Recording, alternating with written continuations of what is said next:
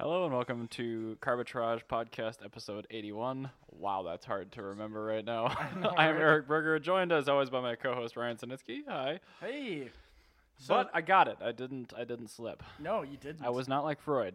no. I'm I'm just I'm not saying it until I'm I've got it memorized. that's fine. so there's that. Luckily, I, I I'm, I'm gonna do my very best. So if if you missed uh, episode 80 for whatever reason, go back and listen to it. Uh, the TLDR is uh, w- we have a new name now.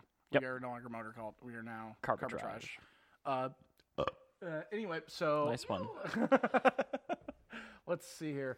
Uh, you have Yeah. uh, we ha- we have beer Uh, well, that's being drank. Yeah, Um, I, I'm still on the actual physical same beer as we were on I got episode a, 80. I got a northeast. It's good.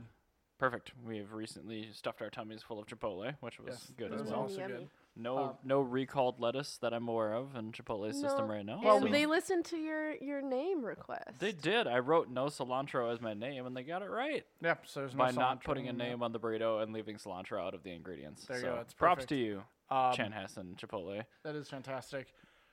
uh, and we are all vaccinated, which is We a good we thing. are, thank goodness, we So- are all more than three years old. and we are vaccinated. and Vaccinated. we have lived. We have, and there's Vaccin- vaccinate your children. that is I completely never got the causation. chicken pox. I, I- did get the chicken pox. I was vaccinated, and I guess like you can genetically be less prone to getting it.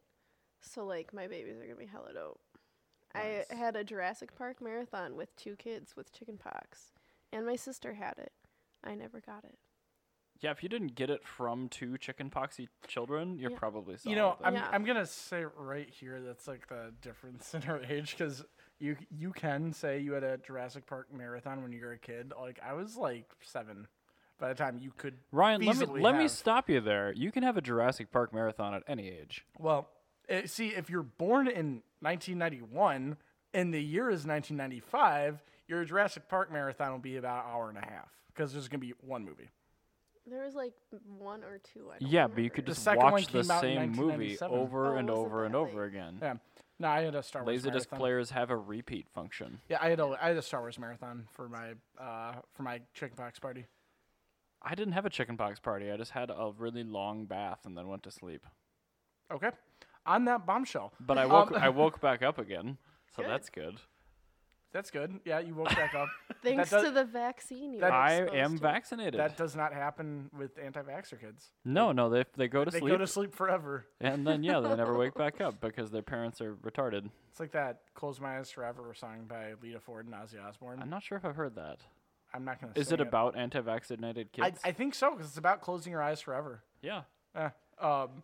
Anyway, Suicide prevention hotline's not going to help you on that one if you don't have Nope. your you vaccines. need to so. have your vaccines. I And w- I wonder- speaking of vaccines, I want to talk about electric cars. yeah, let's talk about so that. we uh, we talked earlier in the week on the uh, the podcast about just how cold it was this last week, and uh, briefly touched on the Fiat E. 500e.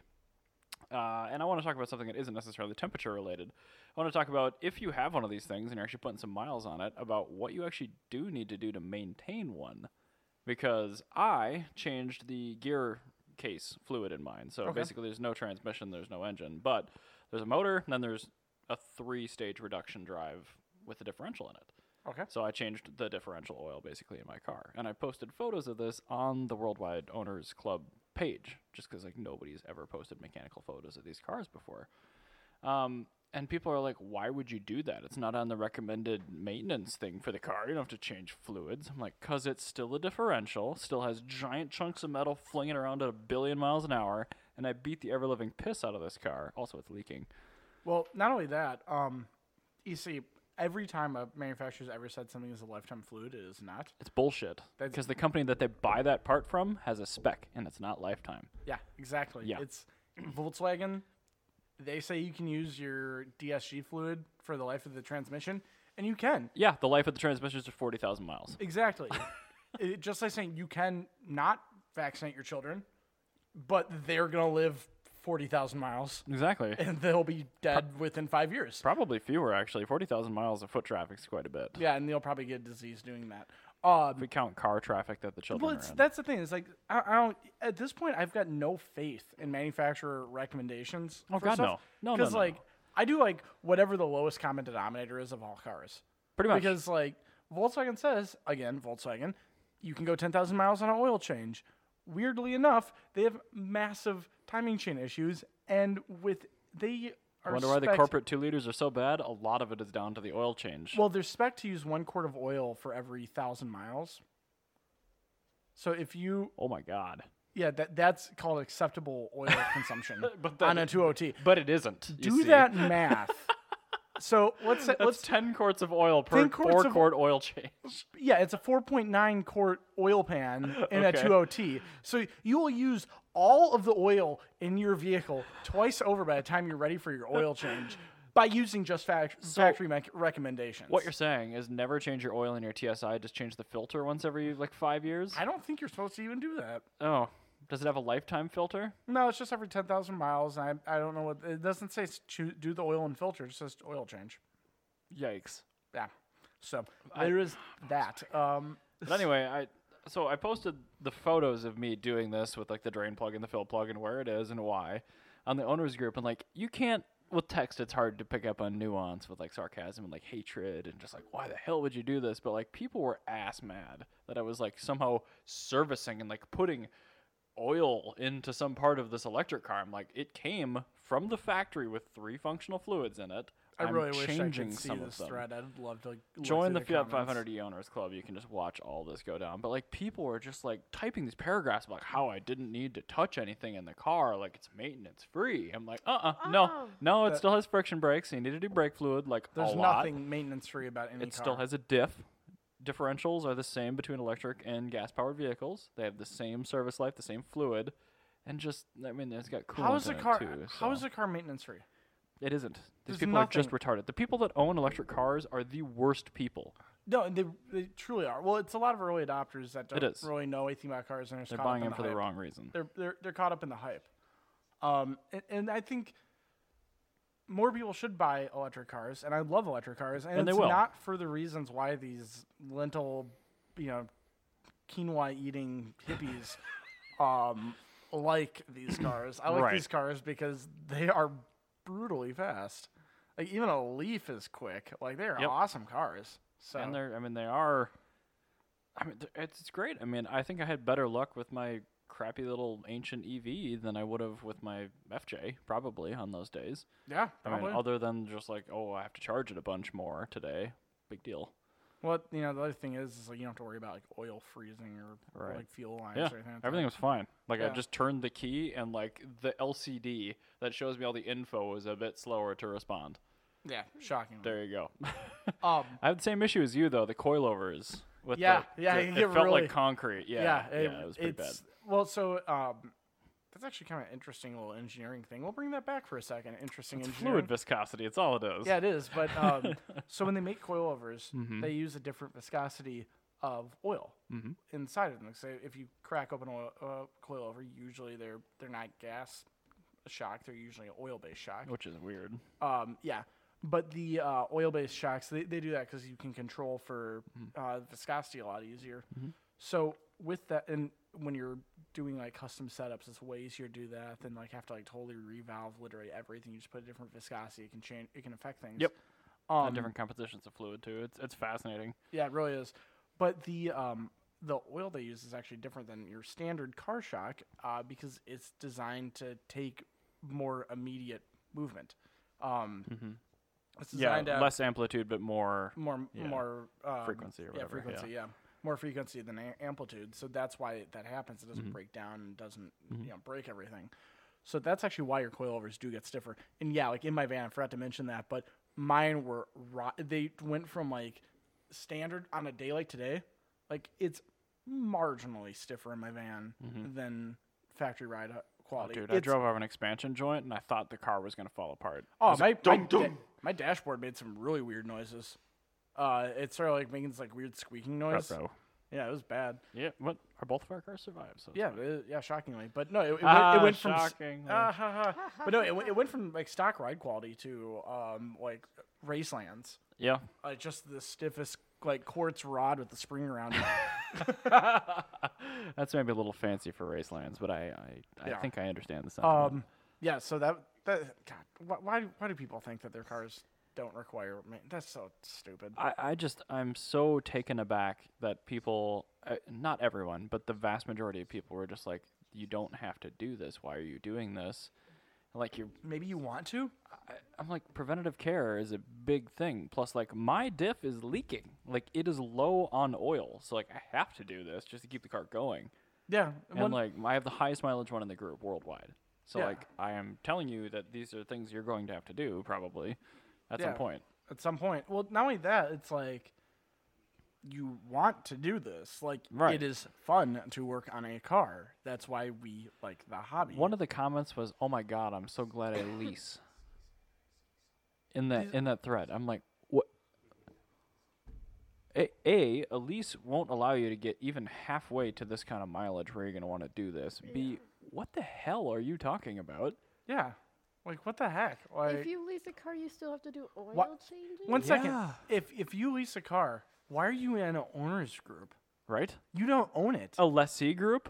Oh, Yeah, should have like- come back with that. Yeah, like this is an owners group, not a lessee group. Like Leave. yeah, no, you're. you- It's like renting a house and being proud of being a homeowner. Right?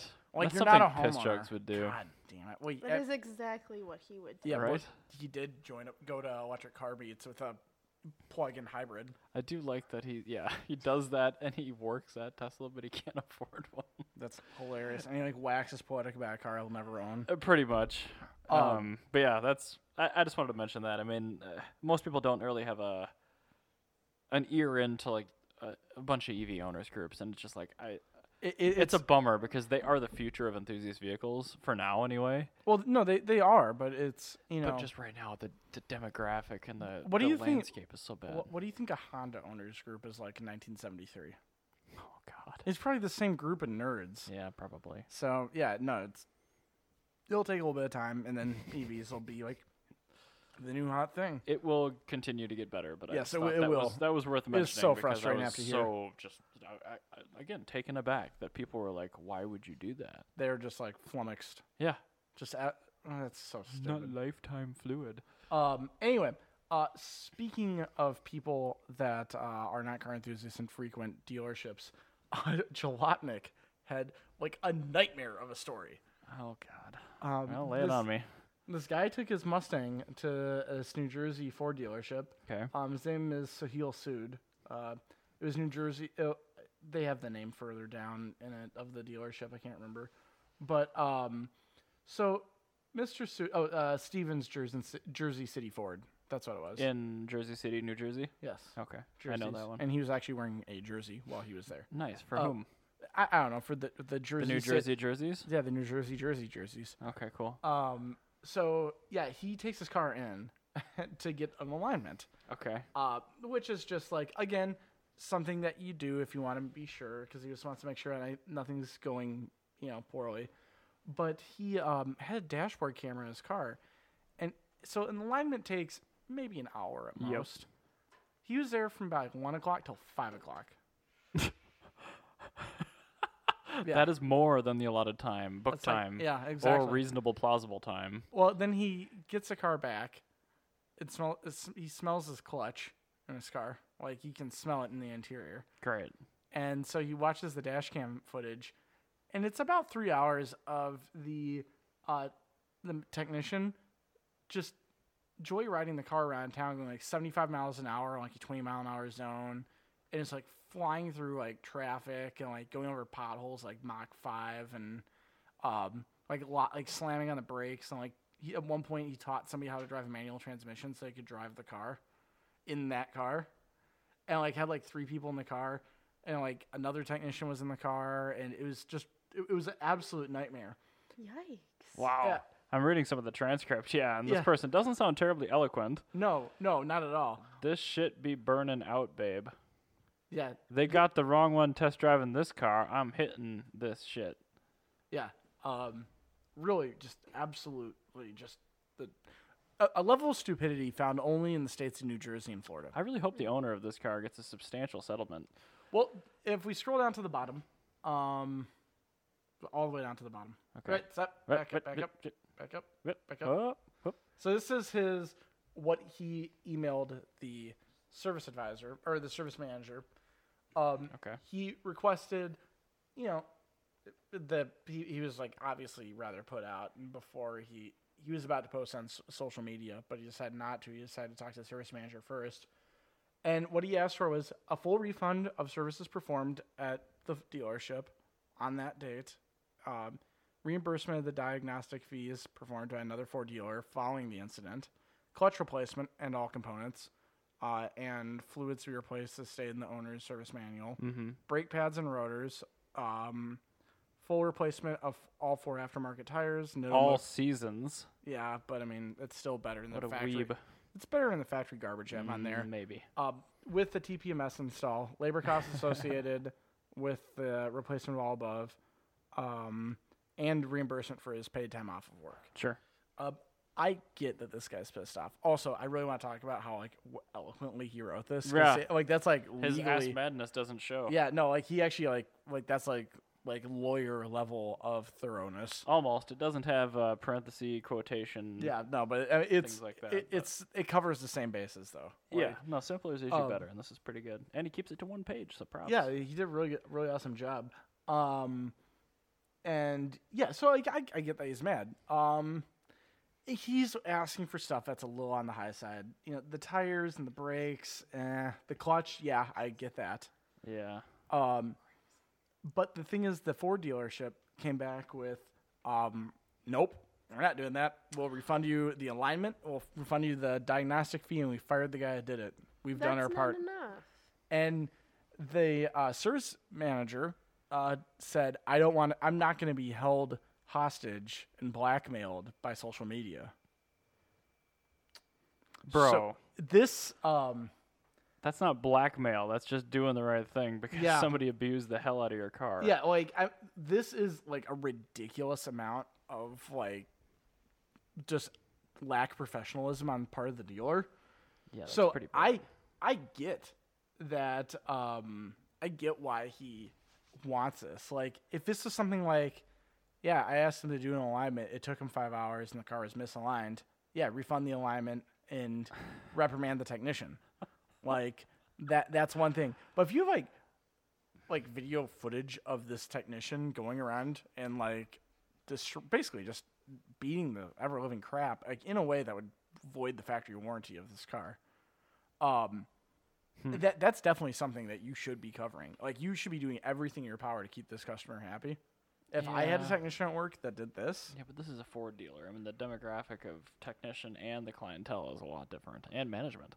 well, no, that's the thing is, regardless of what the demographic of technician, agree, is, they you- should be there's doing there's uh there's a level of professionalism that you have to, because, you know, the, Right. thing, the thing is, you're, if you go to a Ferrari dealership and if you Mm-hmm. go to a, you know, Mitsubishi dealership, you should have the same quality work being done. Right.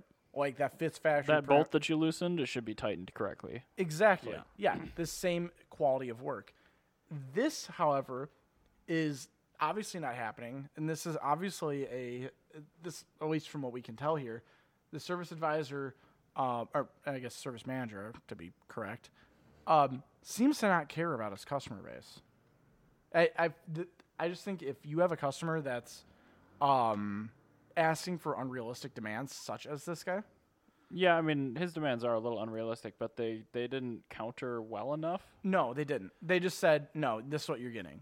Well, it, this is not a place to take a firm stand. Like you don't draw your line in the sand with something like this. yeah, the, the first reply should not be like a, that's, Nope. that's what we're offering. No, you're you should be actually sitting there, and you should be on the defensive trying to mitigate the situation while Right, keeping like, the customer How about happy. we give you like uh, a prorated cost for damage on a tire and brake pad, c- like Yeah. considering an unreasonably high number of miles? Let's take a look and at what's Right. going on. like you did ten dollars in damage to each one of your tires. Okay, we'll do yeah. that.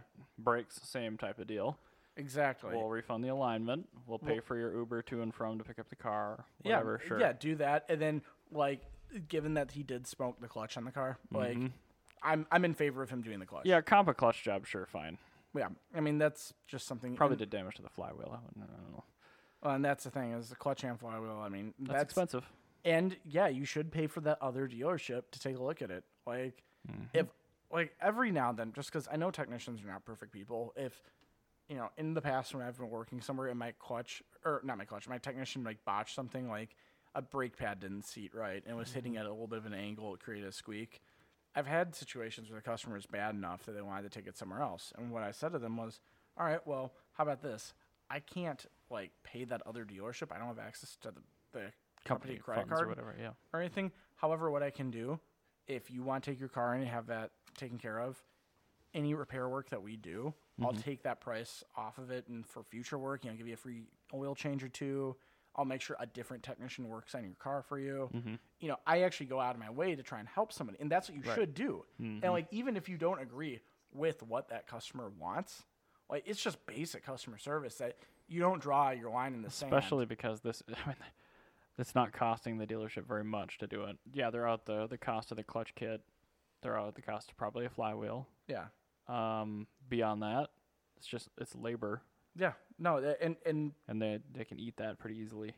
yeah, and, and to be honest, who cares if they have to eat it? They should eat it, because that's totally their fault. Yeah, I mean, like, granted, when you take your car in for a service at a dealership like this, what you sign does explicitly state that they are not responsible for any damage that occurs to your car while it's in their possession.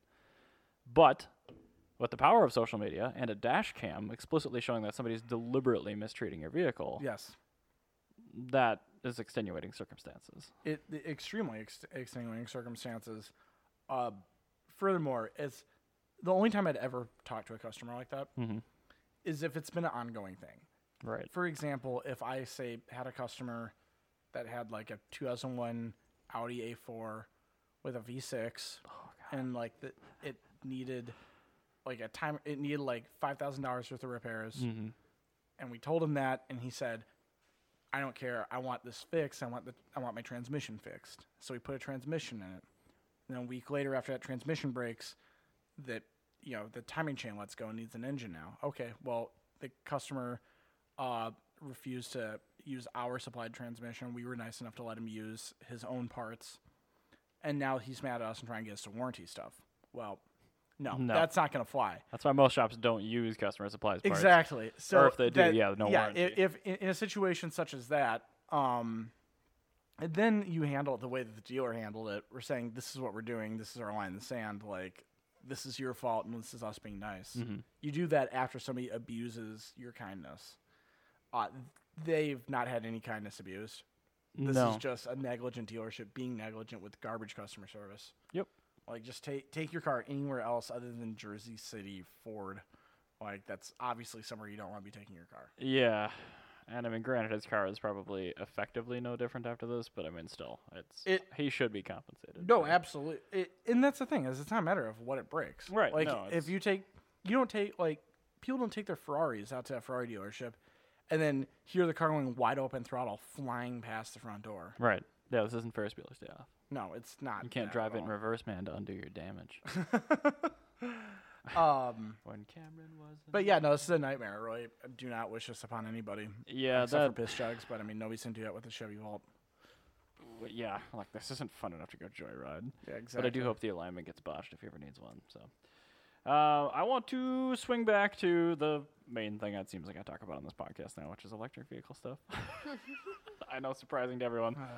Uh, just deal with it. It's fine. No, I looked at the the website. Oh, oh, electric. Everything that is stated in this following story is hearsay.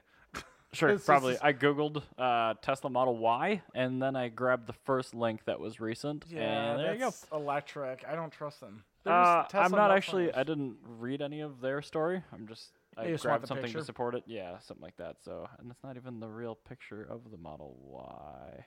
Somebody did a rendering on it, and you're never gonna believe this, but it looks just as ugly as the Model X, but just smaller, because they base it the same way they base the Model X on the S. They're gonna base the Y on the three. So, it's going to sell really well. It's coming for sure in calendar year 2020. Volume production by the end, deliveries by mid year. We don't know anything about range, anything about price. I I'm imagine assuming it'll it's be probably going to probably- be about 50 grand to start. I'm gonna say it's probably somewhere along the lines of the three. Yeah, I'm guessing it's going to be same size batteries as whatever's offered in the 3 at that point, which is probably going to be something like a 75 to 80 watt kilowatt hour as a base, and then a 90 or 100 as a peak. You're going to have dual motor and single motor options. It's gonna be a CUV. Probably won't have Falcon doors, thank God. And that's that. So, but it's officially announced now. This is something that's been in the rumor mill for a long time with Elon, Tesla. Elon Musk has quite the penchant for the name Falcon. He does. I mean, I get that with the SpaceX thing. Also, can we just comment on how many of this same image is on Electrek's site? Yeah, that's a terrible, terrible blog. I should have picked a better link. no, this is a, the- the worst link you could have possibly. Well, it chosen. was the firstest link Well, that not, I could not have only possibly that, they're- chosen they're, too. They're so about as factual as the National Enquirer. I don't know the words you're saying, but The anyway, national- Model Y is announced. The National we don't know Enquirer- anything about it. The National Enquirer is like a tabloid. It's a that- CUV. It's gonna look pretty boring, but it's gonna be a pretty good driving car. I'm guessing 'cause it's based on Model Three. So there's that. It's coming in about a year. Finally, there you go. There are better CUV EVs E to buy before then for the same money. So don't buy one of those. Okay. Yeah. I like that. Yep.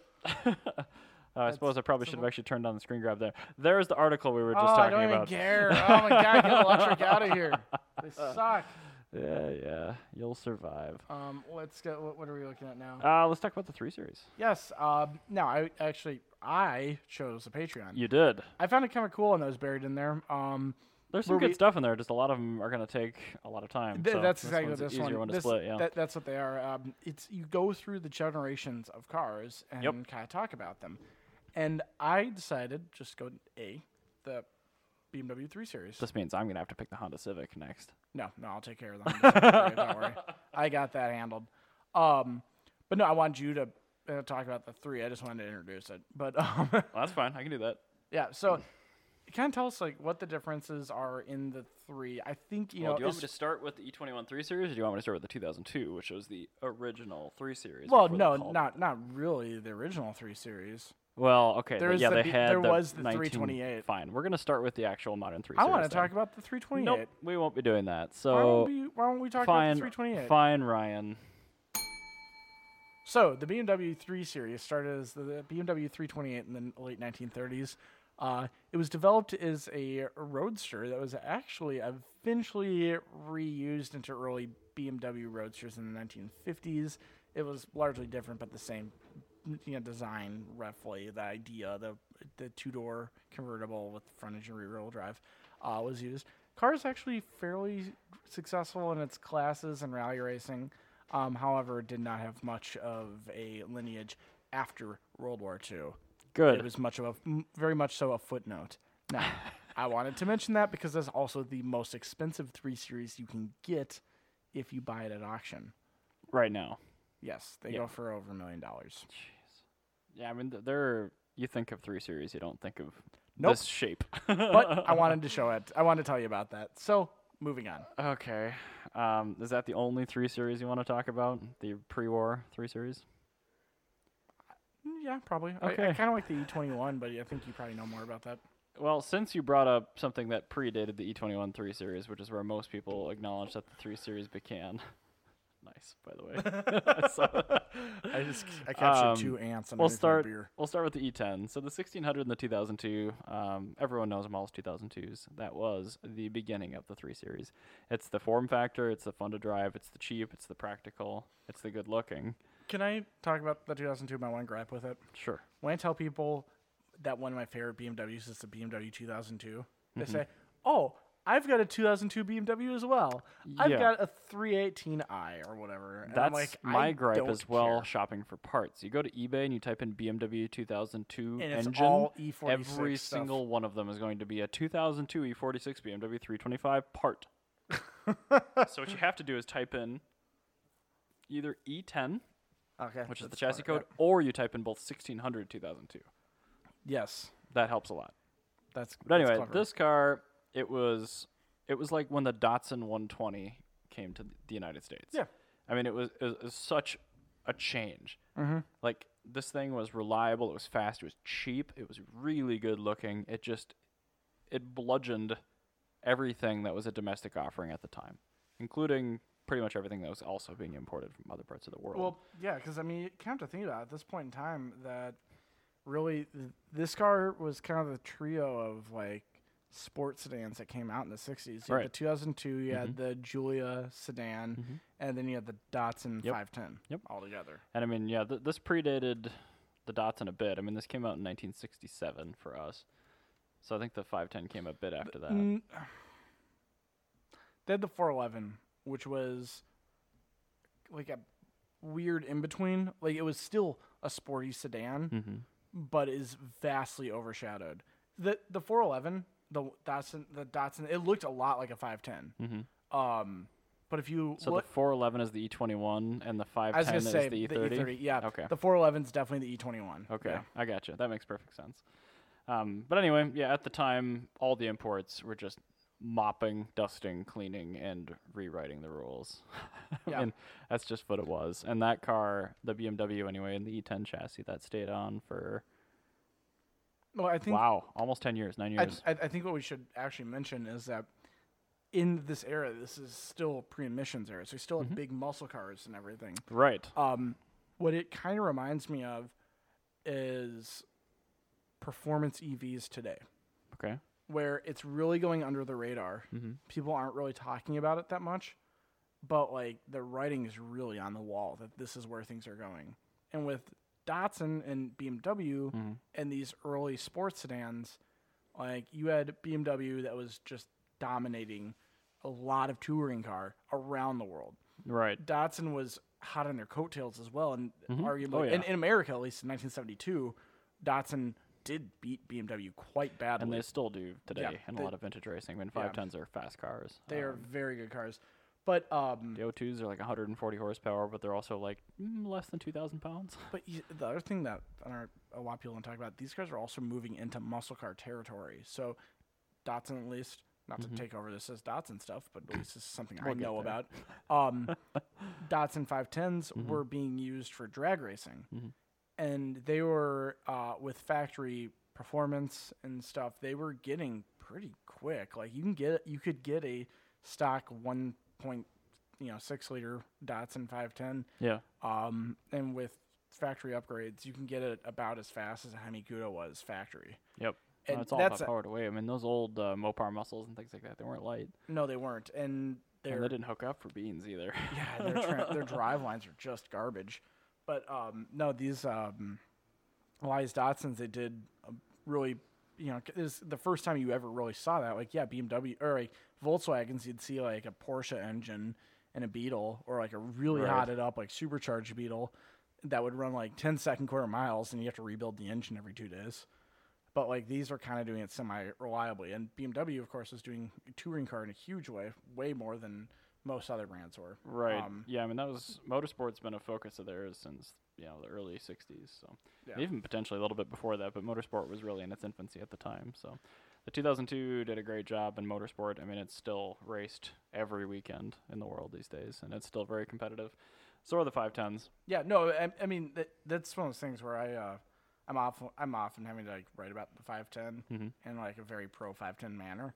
Um, in all reality, the BMW 2002 and the 510 were very well, ri- very close in as rivals. Yeah. No, Yeah. it's interesting racing to watch. Yeah, they're, they're they're very good cars. I can't say that. I, I would say that they're equals. Yeah, I, I really like them 'Cause- both. I see them in the same events all the time, and I'm just like, yeah. Yeah, and I, I can't really say like, you know, I can't say with 100% honesty Mm-hmm. that a 2002 is worse than a 510. I think the 510 looks more modern too. Well, I don't care about modern looks. Oh. Because I actually like the 411 more than the 510. Mm. I love the looks of the 411. Um, but I mean, did the 2002 have independent rear suspension? Uh, yeah, it had semi-trailing arm, independent rear suspension. Okay, so yeah, same thing with the, with the 510. And it had AR McPherson strut in the front. Same thing with the 510. Um, yeah, I mean, they're literally the same car. Mm-hmm. Yeah, so- I mean, I'm sure a lot of the parts would like fit between them probably. probably I'm, at least I'm carburetors. guessing the Datsun probably yeah, uh, definitely carbs. I'm guessing the Datsun probably had a stronger differential. Uh, it might have had a five-speed gearbox. Yes, it did. Yeah, That was the BMW 4. four-speed. Okay, so, that's probably that's probably why Datsuns actually do beat them a lot in races. Mm-hmm. The extra gear. Yeah, so I and a lot of that's just you know parts been parts coming through the through the years in the 2002. Obviously, a lot of the cars racing these days in vintage racing are E21 five speeds with the beefier diffs, Yeah, so that helps a lot. But at the time, I'm sure the you know the the drivers of the BMWs had to be that bit better to edge out the five tens. So And I think that that's another thing is you know you have a car that the BMW was a very well balanced car Mhm. uh, with a better driver And it was often. lighter. It was lighter, but the 510 had the beefy parts from the start Yep. because they did a very lazy job making that car. Because most of the parts from a 240 will just kind of bolt into it. like weird. the only thing that'd be it's a little funky is playing the inline six into it. So they just lobbed off two cylinders. I mean, it, it it's they're very very very close cars. I think that that's why the Datsuns, at least in in era, outperformed the BMW was because they had that factory like they already had the beefy parts available. Right. I mean, the engine wasn't quite as potent or quite as beefy, but everything else in the driveline was, and that made a big difference, especially getting that ester ratio because it lets you take advantage of the power band that's there on the engine. It's it's kind of like the uh, 190e Cosworth versus E E30 M3 racing. Like they're Kind of, yeah. Yeah, like the the is really kind of track based, and the Yeah. E30 just happened to be a, a little bit better on those tracks. The E30 won because of its engine. Yeah, it's one of those things where it's like if you put those two cars together, Mhm. you know, it you can't say that one's objectively worse. I just want them both. It's fine. yeah, It- that- and that's how I feel about the 510 and the 2002. I want Yeah, them both. I know. So yeah, So anyway, let's let's move on to a car that people don't want, and that is the E E21 3 Series, which came in 1977. this I. This is one where I just don't understand why people don't want it. I 'cause don't it's- really get it's it a either. Good car. It is, but the reason why it's not popular is because it was bookended Yeah, it by was, the yep. E10 and the E30, which are both better cars. It's true. Yeah. that- But the the E21 is like the E36. It's a fantastic, a fantastic, fantastic, holy crap parts bin car for its prior generation brethren. So like an E21's best honor is to be parted out and put into an E10 to make it Yep, better. So you get like- the five speed, the beefier engine, the better diff, uh, better it's a suspension. 280 ZX. Yeah, essentially. and then the E36 is the same thing for an E30. You take out the steering rack, you take out the engine, transmission, throw it all in the E30, and it's a better car. So it has its upsides and downsides, but the E21 had a lot of modern features. I mean, this was it it it's, it didn't have any real suspension changes from the 2002. So people are like, that's "Well, fine. you're you're putting a heavier car on the same suspensions. Like, why?" But this was also in the peak of admi- uh, you know emissions and fuel crisis, so they You were know what? putting really If you're- underpowered engines If in you it. Mm-hmm. are looking for a car new in the year is 1978, Yeah. you're gonna have a hell of a hard, well, you're gonna have a hell of a time trying to find something better than an E21 3 Series. I would go W123, but yeah, Well, that's what I mean. Is like, again, th- is that objectively better? no, because it was all automatic. Exactly. And I know the Datsuns were plug ugly in this era. Man, I'm trying. What was the best car you could like? What would you buy if you were shopping for a new car in 1978? This is going to be a part of the tangent here, but Well, all right. So I guess uh, within this price range, no, just, just anything. in in I mean, general. like try to avoid supercars, like Avoiding- no Lamborghinis, but avoiding supercars 1978 i have to buy a car mm-hmm, um am i aware of the future no. buy a fox body mustang They had Fox Body Mustangs in that's '78. 78 was the first year of the fox body yeah um i would say that or uh Huh. no no celica because i think that was the first year that they redesigned the celica That yeah, I think I would get something Japanese. yeah I- i'd probably get the celica because that was the first year that they redesigned it and they had that cool like boxy shape that was What around year? for like it was the one it was the um Uh, what year did the 2000 GT come out? the two since that's like the 60s. 60s? Yeah, that was Shoot. super old. I Yeah. don't know. Plus, that was a supercar. It was a hundred thousand, like a hundred thousand dollars. So Fine. yeah, it's like I just not. want, I just affordable. want one of those. I want a reason to like hypothetically buy a 2000 GT. It's just, it is such an expensive car. Um, I would yeah. try to find like a a dealer's second 2002 1976 maybe. I don't know. I would, I would probably say like, yeah, it'd probably be a Celica. Ooh, I got no, I got this. Hmm. A W116 450 SEL 6.9. Was that new? That would be very cool. Yep. That, That- was, I think that that, would was the prob- first year of that 6.9 S class. That would probably be the coolest car that you could and it get. wasn't efficient at all. I'm confident. but um, Shocking, right? With the 6.9 yeah, I, I know, liter right? engine. But I would say, um, ooh, no, uh, nine twenty eight, No, too unreliable, especially the early ones. and it's a supercar. Eh, I'm not calling that super. Performance, Maybe a 911. That would be a decent option. Mm, supercar. If you're not gonna call it a 928, a supercar, then 911 definitely. is a Anyway, so yeah, the E21. I mean, supercar. it- E21, the E21 would be up there. E21 E had a much better interior. It was much more hospitable. It looked much more I, modern. I would put it in the top five. It- of the yeah. mo- Oh, that you okay. could get. I It's was in- just it's in the top general five, yeah. E21 factoids. Well, um, I mean, just like about like for Malaise cars, it's in the top five. right. Yeah. Ye- okay. Yeah. I mean, yeah. E21s were catalyst cars, like early catalyst cars. I mean, they weren't as powerful, way slower. Yep. So, uh, in the United States, obviously, we never got the six cylinder here because of the fuel crisis thing, but it, it gave you a lot of flexibility for like bigger brake modifications and things like that. I mean, they were nice cars. They were. They just didn't drive as well as a 2002 because it had the same stuff with more weight. This is also the first generation that is objectively better Mm-hmm. than that's Datsun competitor. I don't know what Datsun was making in 1978. They were making uh, the B210 and uh, still in America, they called it the 510, even though it was not a 510. but the B210 was definitely closer to the 510. Okay. Uh, those have quite an extensive racing pedigree, um, but they were not anywhere near on par with with the E21.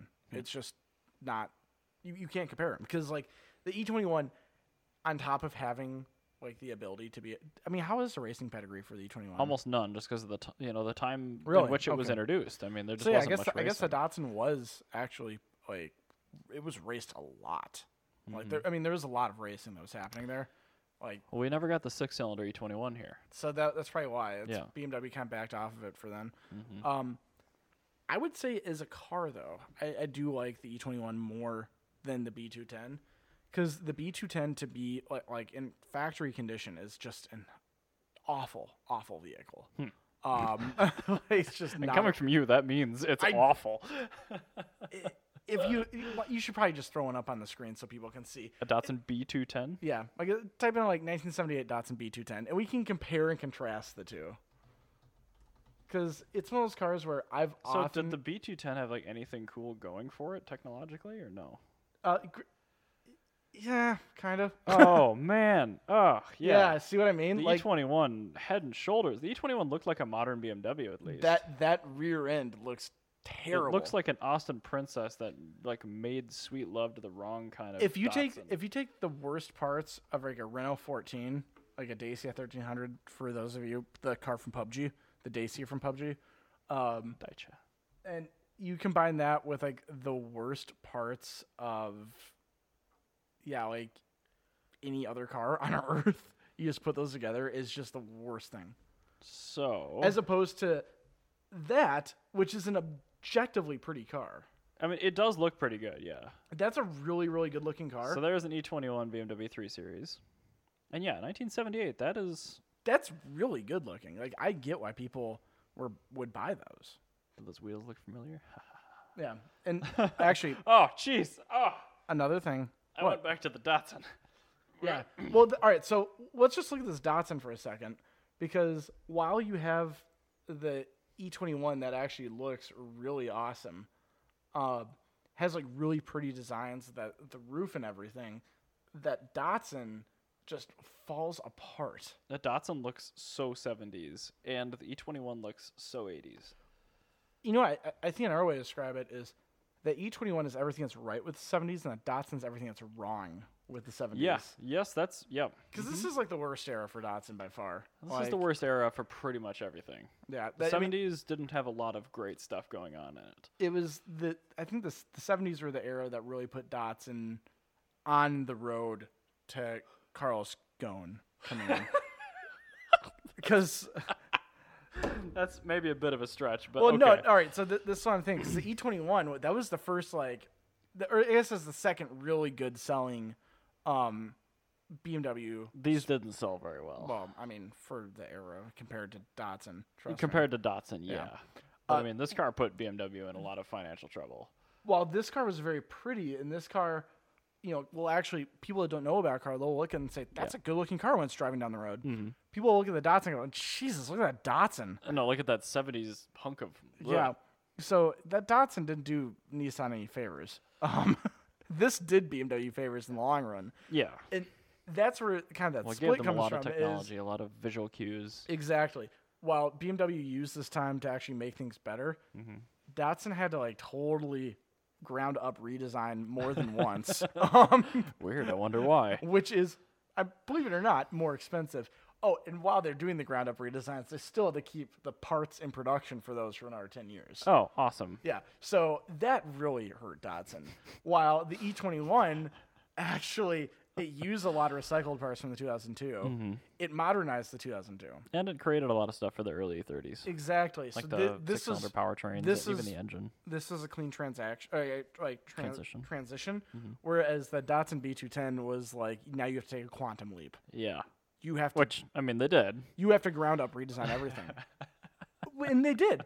And you know Yeah. what happened? It was good. they it was great, and they went out of business twenty years later, and they had to like they had to have like Renault like save them from like certain failure. And then, voila, La Avantime was born. yeah, and r- well, n- that's the thing is Nissan like that really kind of set them on a transaction that, or like on footing that Mm-hmm. caused them to stumble, while the E21 really lined up BMW to just take off the way that they did with the E30 Right. Mm-hmm. And and with the E30, and let's they, talk about I mean, that. they did, yeah. So they they took a lot of visual cues from the E21. They took both powertrains. So they took the two liter four cylinder M10, and they took the 2.3 liter inline six M20, which was one of two timing belt engines that BMW ever made for some reason. I have no idea.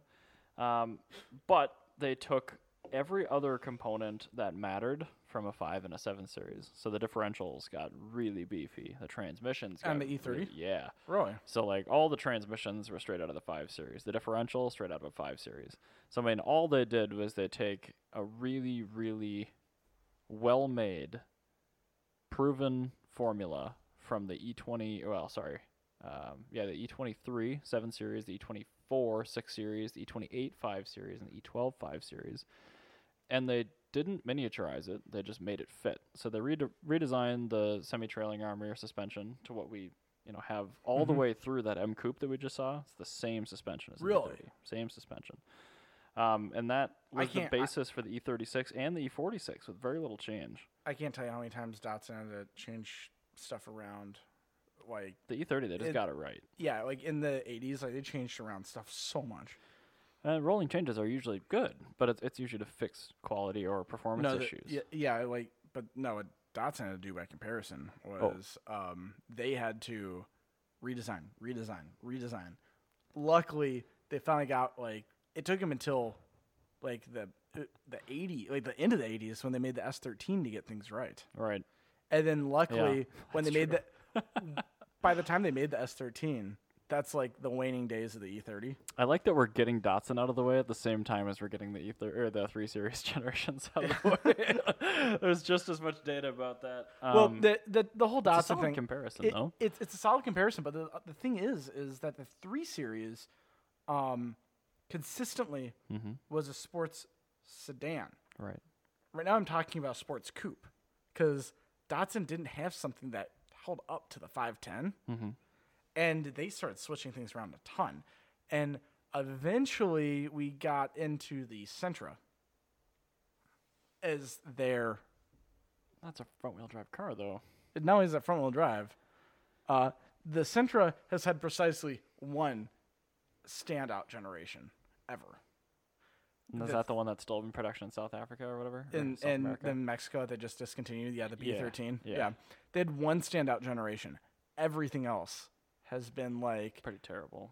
yeah, like I really like the B12 Sentra, but I like it not for performance. Like, I, I think it's just a very pretty car. They did a really cool design job designing it. What what year range? like the Is 80, this 92 oh, the 85, one before 86 that? ones. Okay. It- it's like Alright. a boxier version. Of I was the, gonna say the one I'm thinking of is like 92 to yeah, something. the, the, it looks just like those. It's boxier. okay. Um, I think it's a very pretty design, but they, it wasn't a good car. Um, like as far as performance goes, it doesn't hold up. And that was happening alongside the E E30. Yeah, it- so that's why now it, like the only competitor that Nissan has to E30 would be the 240.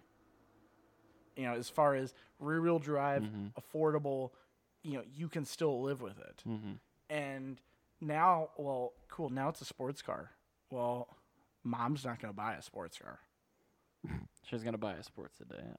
And she's going to go over to BMW. Well, that's the thing. I mean, and this is along the time when the E30 came out, the first couple of years in Europe, anyway, they had um, Bosch KE jet. Yeah, K Jetronic. KE, so it was electronic, Yeah. the early first gen system. So it was the high impedance, really, really garbage EFI, but it was still reliable.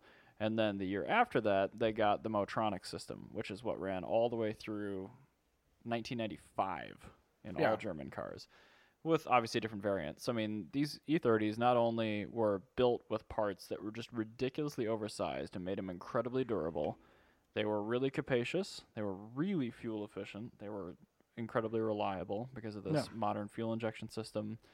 The styling was incredible when it launched in 1983. It was an absolutely beautiful just car. beautiful car.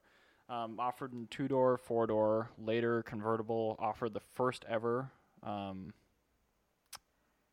in the U.S. Yeah. First ever all wheel drive system in a car, Yep. production car. Um, it, they also had the wagon version, and they had that Yep. whole weird Bauer. the Bauer, but the Bauer was a retrofit, so Yeah. they, they would ship uh, a factory coupe So, to wait, Bauer wait. TC. So the actual convertible was made by BMW.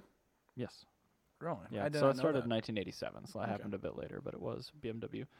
It wasn't like an ATS conversion or anything like that. It is a, a standalone car. It's got almost a completely different floor pan. It's got you know different door jams. It's got a different totally engine different bay. vehicle. Yeah. Yeah, a lot of the stuff transfers over, which is kind of nice. But the vert, it's it's ha- it's had a lot of changes done to it. And I- I it's not actually- a I- popular car, but I I like them. I really like the convertible. Me too. Um, My first two E30s were convertibles, and they're yeah, great. and uh, what I like is I also like that they're a little bit cheaper. and they're a lot cheaper. How, well, I mean, I, I shouldn't say a lot cheaper. A, a lot cheaper compared to like a like a E30, like M3.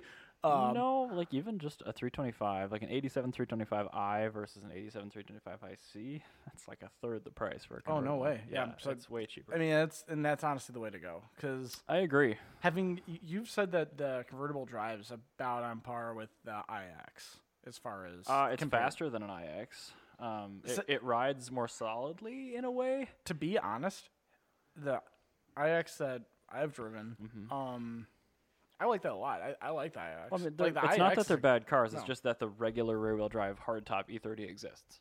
Yeah, no, it's it, That's all. it's re- relatively speaking not a good car. Right. But, But no, it's the, still a the good verts, car. I still have a soft spot for those. If I ever found like a really clean, like Calypso red or green late model plastic bumper E30 convertible, I would buy it. Yeah, I, well, the w- only way to buy the convertible is with uh, The plastic plastic bumpers, big which they taillights. got like three years after the rest of the E30s too. So they, they did the big taillights on the on the convertible, right? they Or am I- did. Okay, as I say, 1991 to 1993, where everything else got an 88 and 89. Yeah, because the 91 to 93, I, I thought, I want to make sure I wasn't crazy where I said this, but I think that uh, the big taillight, plastic Mm-hmm. bumper, convertible, I think that might be outside of the M3 the best looking E30 you can get. I yeah maybe I really like the wagon, but The wagon's also a beautiful car. I think we should also talk the about plastic bumper verts are really something to behold. That. Yeah, they're, Very well proportioned. Just It's very dignified, gorgeous, very yeah. dignified looking car. So yeah, the E E30 BMW was in a lot of financial straits when that car came out. They spent their entire bankroll on that car Yeah, and its they- development, and it yeah. paid off. it did. and it, it- yeah, it set them up for the E36, which is the first ever CAD car. Um, I just don't like the styling. I don't know So- if I ever will, but Um, going back to the E30 Yeah. uh, wagon, though, Yeah. I do want to talk about that because they did something with that wagon Mm-hmm. that used to be very common, but nobody does these days. All they did was extend the roof, and it looks perfect. mm-hmm. yeah, I know. I think, it's it's what you can do in MS Paint these days. yeah, like I, I really think that that looks perfect. It's like um, one of my favorite designs, like of all time for like a car, is the CB7 Accord Coupe, because it takes what the CB7 Accord sedan does. They change almost nothing, and they make it a two door, and it just makes everything flow perfectly. I think that it- it's the same thing where it's just the most minor of change to the car, and I think that it, it's really one of the best looking wagons of all time. I'd put that up there with like the that AMG SEL. W123 wagon that they yeah, had? the the uh, that well no the AMG SEL E wagon that they made or no it wasn't Oh. AMG I think it was ABC exclusive that did that. Uh, they they made a, f- a f- a few factory Yeah. 126 wagons. I- I'd say a 126 wagon was really cool. Mm-hmm. Um, this and They made a seven series wagon prototype in the mid 80s too. that'd be very cool. it's really neat. Um, and then yeah, the Cressida wagon, like I and haven't seen that. the MX73 Cressida wagon was a very cool car. It had Just full size cars made into wagons. had that's- dual rear incredible. wipers. oh it was very yeah, cool. like the Camry. Yeah, like th- that's where the camera got it from. Nice. Actually, yeah. Oh, I So- suppose same yeah. company. Yep, that makes Um, sense. But yeah, i- and it's the FJ's triple for- windshield wipers. yeah, exactly. Um, but no, for me to put the put something on par with a, a MX73 wagon, it's that takes a lot. 'cause that's a very cool wagon. It's like nowadays that they make a wagon and they like totally redesign it. Like, I don't want that. I want uh, just a car looks like a sedan with uh, some extra roof on the Right, end. just Like, make it a long roof one. Yeah, that's what I want. Like my s- like my Subaru, I love the design of that. I just love it. Just like a flowing long roof that goes on for days. I just That's use the great. clone stamp tool on Photoshop. And Yeah, just- now we're done. exactly. Finished. New car. Done. Now let's go on to the E36. E36 E Yep. because this one I think we So there's there's some handoff in the years. So the E30 technically ended in '93 with the convertible. E36 technically started in 1991 with the sedan. Uh, the coupe came to us in 1992. The convertible came to us in 1995. Famously, this is the car used in uh, the movie Log Jammin'. And uh, the Chase, Yes. which Do- was a do you- terrible movie. You remember in the Big Lebowski, the Boom, porno, boom, that boom, bunny. boom, boom, boom, Yeah. boom. It was brand new at the time. Yeah, that was 95, very cool. 318 I've heard. Yep. So, yeah, I mean, when I was growing up, the E36 was like super cool. Yeah, right. Actually, I never wait, knew wait, about the E that- E30. That car, the con- when did they start doing the uh, the E36 convertible? I just told you like twice. It's 1995. All right, so the Big Lebowski Yeah. took place in 1991. Really? Yeah, they say that in the movie Oh. because they're in- Yeah, they're they- they invading messed up they're, then. they're invading Iraq. Oh, and it's- right. Oh, yeah. And Jeffrey Lebowski writes the date on his check, and the year is 1991. So, yeah, that's a huge. That's a huge, unless this is a porno from the future. Which, we're going to Actually- assume it is. That's something Jackie Treehorn would actually do because he was investing in porno technology. So yeah, that would make sense. This is from the E36 future. E coupes would have existed potentially in 1991, but Yeah. not, Not- the convertibles. Yep. And the 318i was not a thing until 1993. I did not know that. And yeah, I guess the compact also came out in 1994. The the TI. The Ti, yep. You know the TI actually I like. And then the Z3 is technically an E36. That came out in 96. Everybody knows that's the best E36. It is the best E E36. I think the only E36 outside of a Z3 that I would ever have any remote interest in would be a TI. The TIs are fascinating because they're cars we got in the U.S., but they were like you get in that thing and like the interior is all different. It's like completely Euro. It's got Euro like cloth '90s pattern seats in Yeah, it. like, it's really the dash cool. is set up in a much more utilitarian way. Like other than the gauge cluster and the steering wheel, nothing else in there is shared with I another E re- E36. So I remember way back in the day, like when I first used the internet, oh no, I go on the BMW's website. that's and what I, you did when you first used the internet. Yeah, I went on GIJoe.com, HotWheels.com, and BMW.com.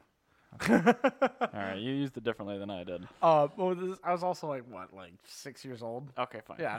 So like, I go on the BMW's website and I configure a car. I like, configure like the coolest like 318 Ti. Uh, it was like my favorite BMW.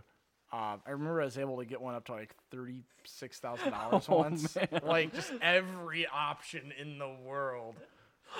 Yeah, I want tire totes. Yeah, I exact- want this jacket.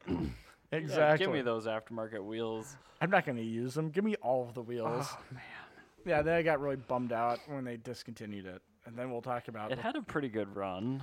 Like it was four a- years. And then they made that horrible E46. We didn't get one. that. I know we didn't, but we'll we'll get to that later. yeah. So E36 compact, interesting. That's an E E36-6. The Z3 drop top is an E E36-7, Also, and the the, first roads or the the coupe is dash that's eight. the first German Bond car. Was the Z3 the first German bond car? Yes. Previously, it had been all Aston Martin, Lotus, Hmm. uh, and then technically a Citroen. Yeah. So that baby blue Z3 1.9 That they five did speed. absolutely nothing with in the movie.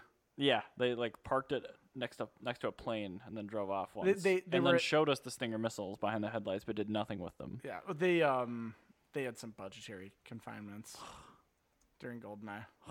It's such a great movie, though. I know it really is. Goldeneye's a fabulous. Well, that film. that's why that they, that's they didn't have any like car chase scenes with that car Mm-hmm. in Goldeneye, but if, in the n- next two Bond movies, the Tomorrow Never BMWs, Dies. yeah, uh, Although no, Goldeneye had some good car chases. It was the DB5 and the 355. yeah, but that wasn't a that was a race, not a chase. That's different. Fine. But I mean, and that was still pretty tame though. I guess. But um, no, that's why they didn't like stop this car! that. That's they didn't have like the r- all the special effects and everything was because they were budgetarily confined. Oops. Because the Timothy Dalton movies did so terribly. Oh, well, Pierce Brosnan was the best Bond, Yes, I agree. so we've discussed this. Yeah, we- we've had this conversation Um, many a time. Yeah, E36s, uh, all twin cam engines, so that was not a Yep. first. The E the E3318i near the end was the first to be a three series with a double cam engine. But this, I think we can say that this was the first whole generation Yeah. where they exclusively used twin cam. In the United States, yeah. The uh, turbo diesel 325 E36 was a single overhead cam, but we didn't get that. Um, everything else was twin cam, 2.5, uh, well, I guess 1.9 liter, 1.8 liter, 2.5 liter, 3 liter, 3.2. Ran through the entire gamut. Really reliable engines, the M50 series. Or you could be like Kurt and have a six liter. What? You, you know Kurt from MA Performance. No, Oh, he's got a. Uh, I, I I thought you knew Kurt. maybe. I don't It's know. Kurt Thomas. He's like six foot thirteen. I know the name. He's, he's, he- he's six. He's like six foot thirteen Did he put a small block in tall. Uh, yes, uh, LS. it? Yeah, in everyone it. does that. It's fine.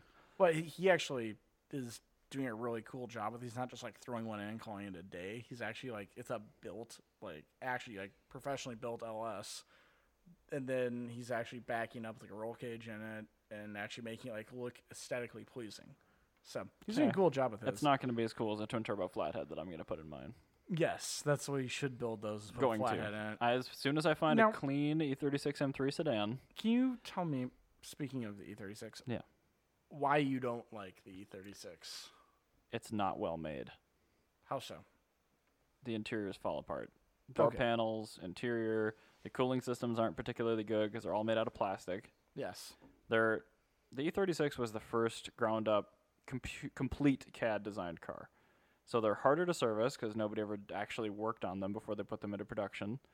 Everything was based on this like 90s plastic. Everything's ABS. Everywhere they could get away with plastic. ABS plastic. Yeah, and I mean they had a lot of really good technological improvements. Like it was the first car to ever have uh, an injection molded plastic intake manifold, first one ever to do That's that. pretty cool, actually. um, it was one of the first production vehicles in the United States, if not the first, to have uh, individual coil and plug direct ignition. That was in 1991, so really early. Uh, That one is of the first super ones early to for have uh, variable valve timing in 1992. Um, so I mean, it had a lot of really great technical advancements. The the reason I don't like E36s is, is mainly because of how poorly put together they are in comparison to Yes. the bookending models. Again, just like the E21 in the middle of the E10 and the E30. So they're great parts donors. They're wonderful track cars. If you're going to build a track car these days, you're still absurd E36. for not getting an E E36 M3. E no, that, and that's the thing is that, that's that's what Kurt's building as far as he wants a silly track car. Just Mm-hmm. right, and it's great. cheap and- You, you cannot get a chassis that cheap, that's that competent, that strong, and has cheap LSDs for anywhere near what E36 is going. I I think the the other thing about the E36 is um, they made a trillion of them, they did. They were very popular. extremely popular, and not necessarily collectible. So nobody's gonna get mad at you There are a few that are collectible in this country, but we got screwed in this country. because we didn't get like the we didn't get M3 the real lightweights. M3. Yeah, Um, all of our M3s got because of emissions and sul- sulfur and the fuel problems. We got basically tuned up 325 and 328 engines, so stroked out, you know, bored out, better cams, and they made You know, pretty I- good horsepower. that's why they feel lazy to me. Because I've driven Yeah, I've driven the E E46 M3. Yeah. I've, ne- I've never driven an E E30 M3 with a real uh, like SRT slow. engine. Yeah, I know they're I'm sure they're slow, but I've driven like many other like M3s. I've driven a 190 Cosworth, but I've never. Uh, I, I, know, I always always felt like that the E E36 M3 was kind of lazy. yeah, and that's just because of what it is. I mean, our engine was much more reliable just Mm-hmm. because of what it was based on, but we never got the full fat S50B32.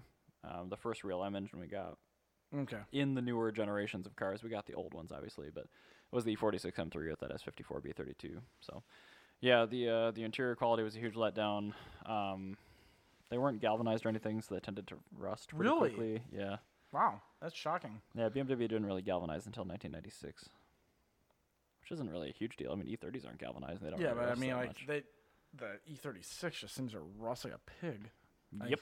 Even though you look at it, you're like, this shouldn't rust. It does. that's made out of plastic. How can plastic rust? Well, we've Well, n- engineered not, the o- not German- only that, why, when you look at E30 versus E36, Yeah. the E30 is a way more old complex, old, complex old grooves where salt can sit, whereas like the E36 is like largely slab sided and doesn't have that much. Mm-hmm. they found a way.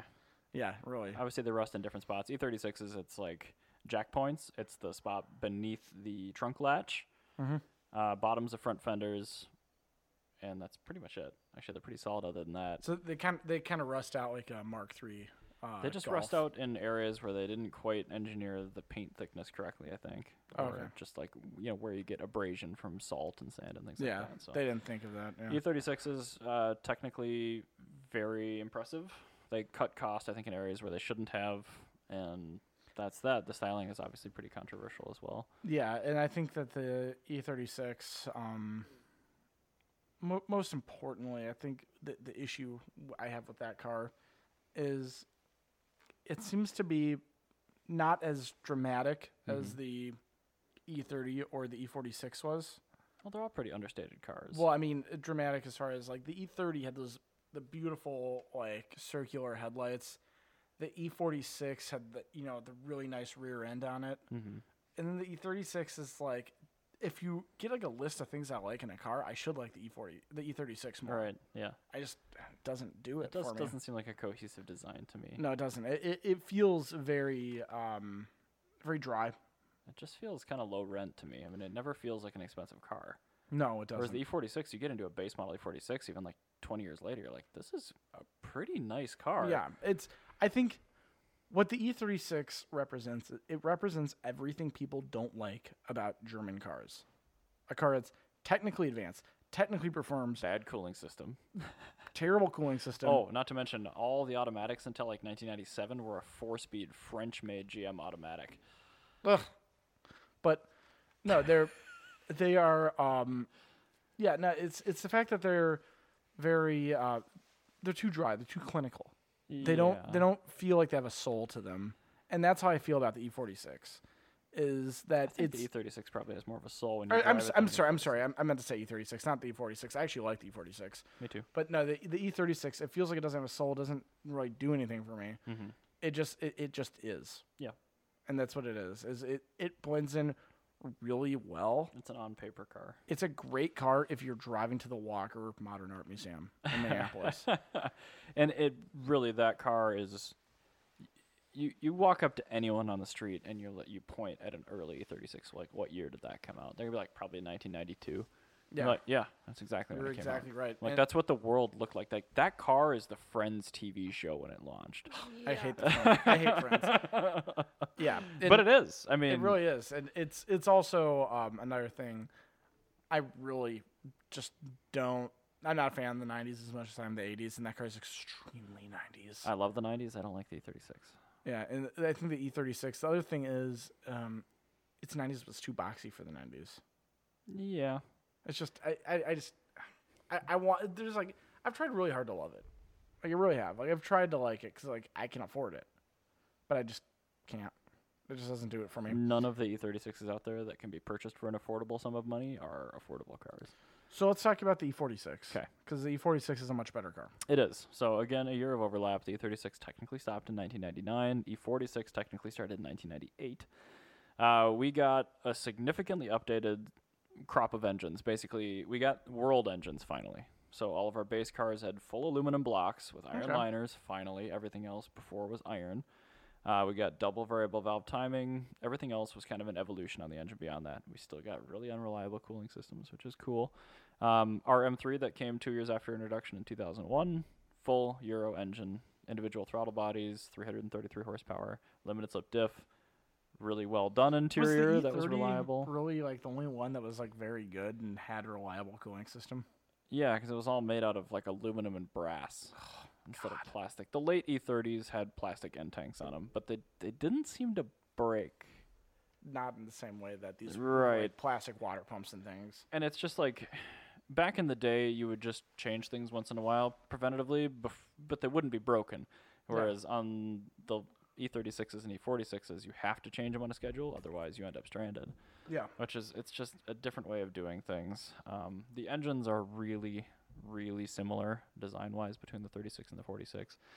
Um, but yeah, we got uh, much, much better screwed together interiors, a lot better noise, vibration, and harshness. The aero design was, I mean, it's pretty easy to pinpoint where in time that car came, Yeah. but no, it, it's, still it's much more handsome. it really looks properly good. Um, A lot of standard equipment, a lot Yeah. of really high end features like widescreen GPS and heated seats. that's and the car steering wheel. you can get a base model, Mhm. and you're buying a lot of the BMW b- badge with the base model because that was the Yeah. first car that BMW made where BMW is like, hey, we're BMW now, we got money. well, the first like- couple of years, yeah. Yeah, but I mean, like nowadays, like when you hear the name BMW, that was really the beginning of the era where BMW really meant like this is an expensive Right. luxury car. Because Yeah, if before, you buy a 1999 323i base, like that's still an aspirational vehicle Yeah. at the time. whereas like I, it- when the E36 dropped, that was still BMW.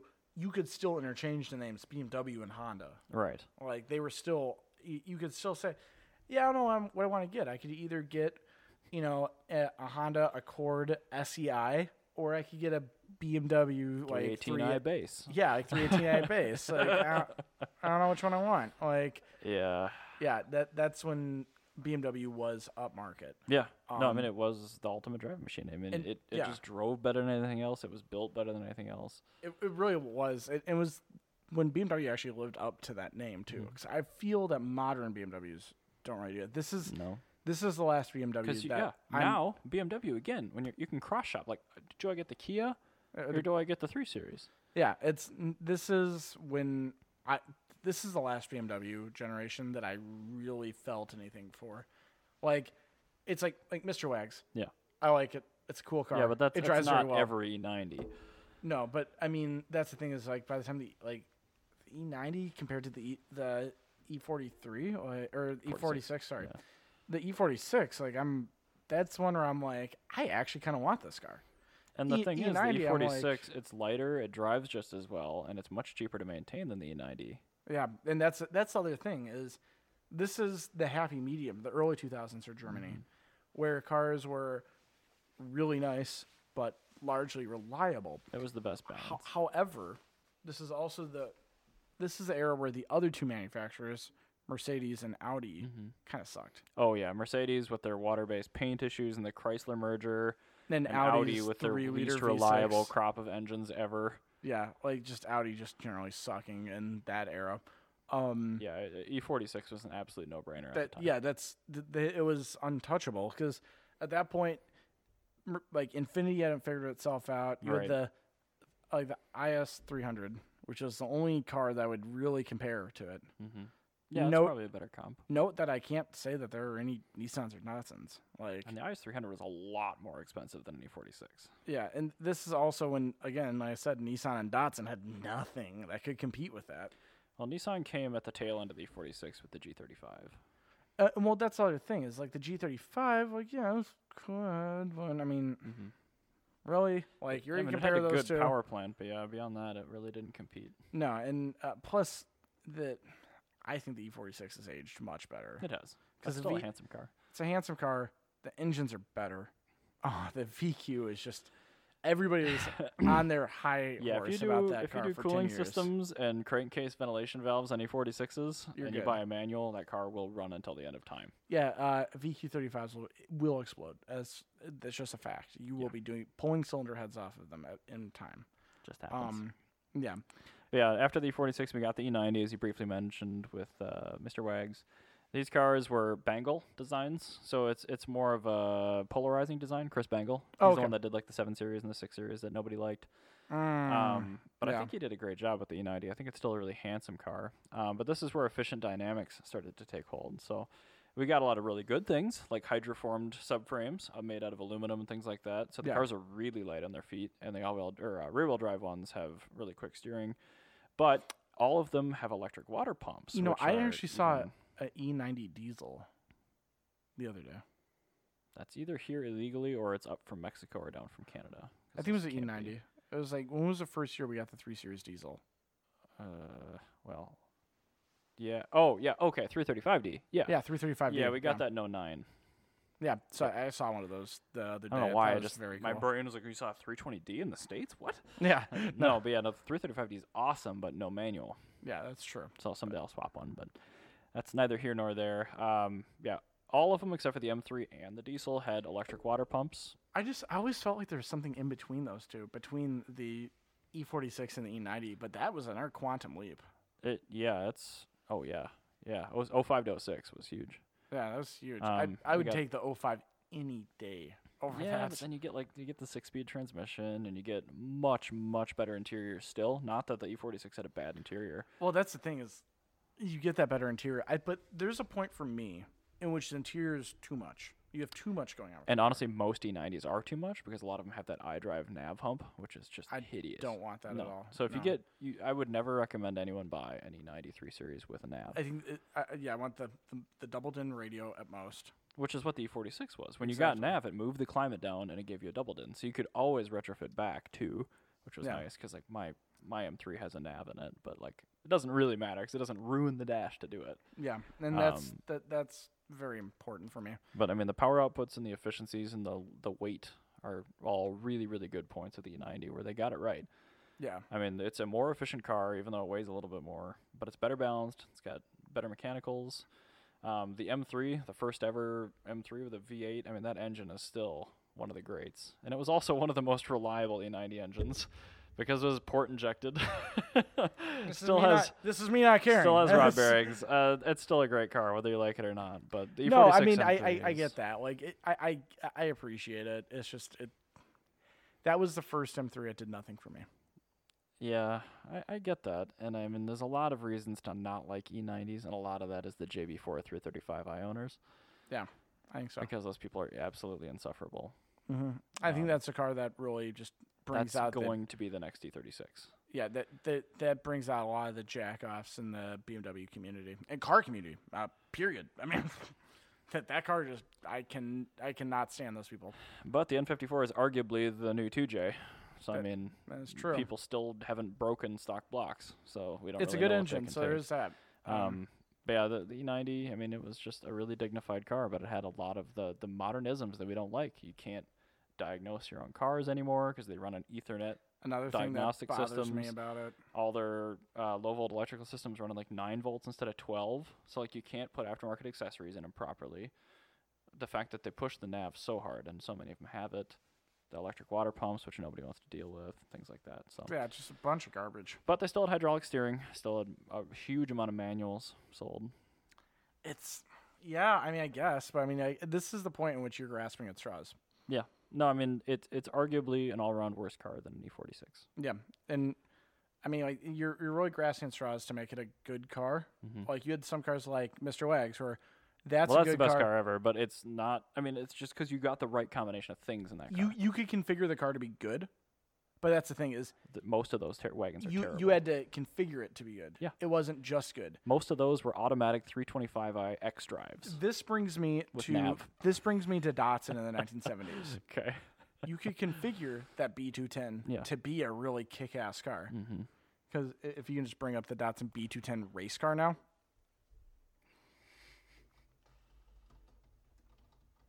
i always like dead air so now if you look at the B210 race car, this is kind of what, what oh it's i've like. seen these at vintage races Yeah, yeah. these are great. Like They that's still a have kick-ass terrible Car. proportions, but that looks cool. But that's the thing is that's kind of what Mr. Wags is for the E90. It's not necessarily Can I just say that I hate Pinterest? yeah. but Pinterest is terrible. Um, it's not necessarily a a fantastic car by any means, but it's No, it is. Uh, well, I mean, no, no, Mr. Wag, uh, that Mr. Wags in particular is just like that race car is a great Yep. car with a pretty. That particular car is a good has a good racing pedigree. Yep. But overall, you can't say with honesty that the B210 is a good car. No, probably not. No, there are variants of it that are good, just like the E90. There are variants of the E90 that are very good. Yep. Yeah. And that's, I mean, the E46. It was it was really hard to buy one that sucked, Yeah. and E90s. It was really easy to buy one that sucked. Y- did And you, then you we- screen you screen grabbed that right, so people can see Oh god damn it! I'm dumb. Uh, there. that that is the B210 race car, uh, which is hands down significantly more attractive than the normal one. Yes. As we were saying, Yeah, and it You actually can has a give- pedigree. you can you can make an E90 cool. It isn't naturally cool. It's much like the B210. It's coming off of their best vehicles. This was for sale in nine ten oh one for thirty nine hundred dollars. Apparently, That is. I just looked at the page that we're looking at. Apparently, it is still a live listing page. From it's from 2001. angelfire.com. Oh yeah. real, real good. All right. Anyway, Uh, let's, then we uh, move on to F thirty. What, we can turn off the screen grab for people. Fine, let them watch it. They're not going to want to look at that. Fine, fine, fine. No more screen grab for you. Um, so then we move on to the F thirty, which was 2012. Uh, Why don't- did they don't- switch it to F? It has to do with fiber optics in the chassis. That's the only real reason. That's it. That's really dumb. Yep. So this, there you This is at this point I'm go. completely Stop lost. buying. Yeah. Just don't buy one of I these. don't want it at all. The only up, the only redeeming factor of the F Series chassis is you can get six-speed manuals in them. You know what? What? Datsun was 50 years ahead of BMW. That's all it was. Because now BMW is exactly where Datsun was. Does that mean they're gonna get their groove back in ten maybe, years? maybe, and then, and then, but that's the thing is they get their groove back in ten years, for twenty years. I don't and think so though, because they, they announced the G twenty three series or No, they, whatever with their they're manual. they're gonna get their groove back, but it costs them so much money they're gonna go out of business, and they're gonna get bought up by Renault. So Carl Scone's gonna be out of jail by then, and he's gonna take over BMW. Is that He's what gonna I'm be hearing? incredibly old. He's gonna be like he's gonna be like Supreme Com- like Commander Snope. and then we're gonna get a Citroen Avantime. With Uh, another the- one. Yeah. Yes, oh, it's so gonna be good. rear-wheel I'm drive. looking forward to this. So I think that But yeah, the F30s were evolution, electric steering, ah more electric water pumps, timing chains that just dropped out with that corporate two-liter four-cylinder. Yeah, the only redeeming factor was the manual and the M3, the M3 engine, the 335 340i engine, which we There's- already had. I don't I don't It's just not good. Just don't buy one. um, it, uh, it's not worth it. No, so I'm not even gonna grace the F30 with more description just because it sucks. And the new one, nobody cares. No manuals at all. So uh, uh, so that's the modern one. That's the current one, right? The uh, F30, well, technically it's the G20 now or G30, whatever it is. We talked about it. No manual, no care. yeah. The F30 was until like it's this official, year, officially dead. 2018 Offi- model year. Officially dead. 2018 um, model year cure, kills the F chassis. Now we go to the G chassis, They only made one F chassis. three series. Yeah, Great. Yeah. Um. Anyway, Yeah. so I like doing these uh, quintessential rundowns of generations. Me too. Although This I think is we're gonna really have fun. to for the next one, we're probably gonna have to strip out all of the rest of the topics because this is running a little long. Yeah, this is. Well, w- we don't need. We can talk about uh, Jerry Seinfeld because I imagine where there's be more that goes on. With we'll this. uh, we'll just follow up on that uh, next week. yeah. Um, but uh, anyway, It is a let's- developing story. This so- is a developing story regarding Jerry Seinfeld. He is still alive. Don't worry. yeah, no, he's Uh, fine. He is fine. However, one of his cars is not, um, which may or may not have been something he knew about. I'm not going to say anything yet, Hearsay. and it's all hearsay right now. So we'll get back to you as soon as we know what's going on with the Jerry Seinfeld situation. Um, now, Sure hope. let's uh, uh, let's he's e- okay. let's end on a high note. Uh, tell me something fun you learned about cars in the last week. I learned that the Datsun 510 is way older than I thought it was. Yeah, I know, right? what about you, honey? You've been quiet the entire episode. Um, I don't, I don't know if I learned anything. I already dropped my cool facts last episode, so Yeah, that's the only downside to doing this for the Wednesday episode is we literally just gave him the fact. I for the also last one, I like, two also hours literally ago. did Yeah. not tell you I know, that I was going to do this beforehand, so which is you- why this high note is really organic and fluid. and it'll get better. It'll get better. Um, I just thought- I wanted to start doing this so we start ending happy, so people go back to work not depressed about how sad the BMW 3 Series is. Honey, tell tell me something about I don't know. Cute uh, animals. chlamydia rates in koala bears is declining. oh, thank There goodness. we go. That's a I happy. sure thing. hope Val Kilmer's koala okay bears too. are gonna be okay. Val Kilmer doesn't have chlamydia. It's a good thing. That is see now, what a great day we're having now. See, aren't you guys happy? All right. Well, um, something. Is that- this gonna turn into Jana's random animal facts? yeah, I'm okay. fine with Oh, I'm that. okay with that. That makes people happy. Maybe that's just a carbitrage thing. yeah. That'll be your sort of carbotage thing. Yeah. anyway, uh, thank you very much for li- uh, listening. We will be back next week uh, on Monday, and uh, we may or may not be talking about Jerry Seinfeld. You don't know. We will. Thank you. We'll cover Jerry Seinfeld. Catch you guys on the weekend. Thanks for listening.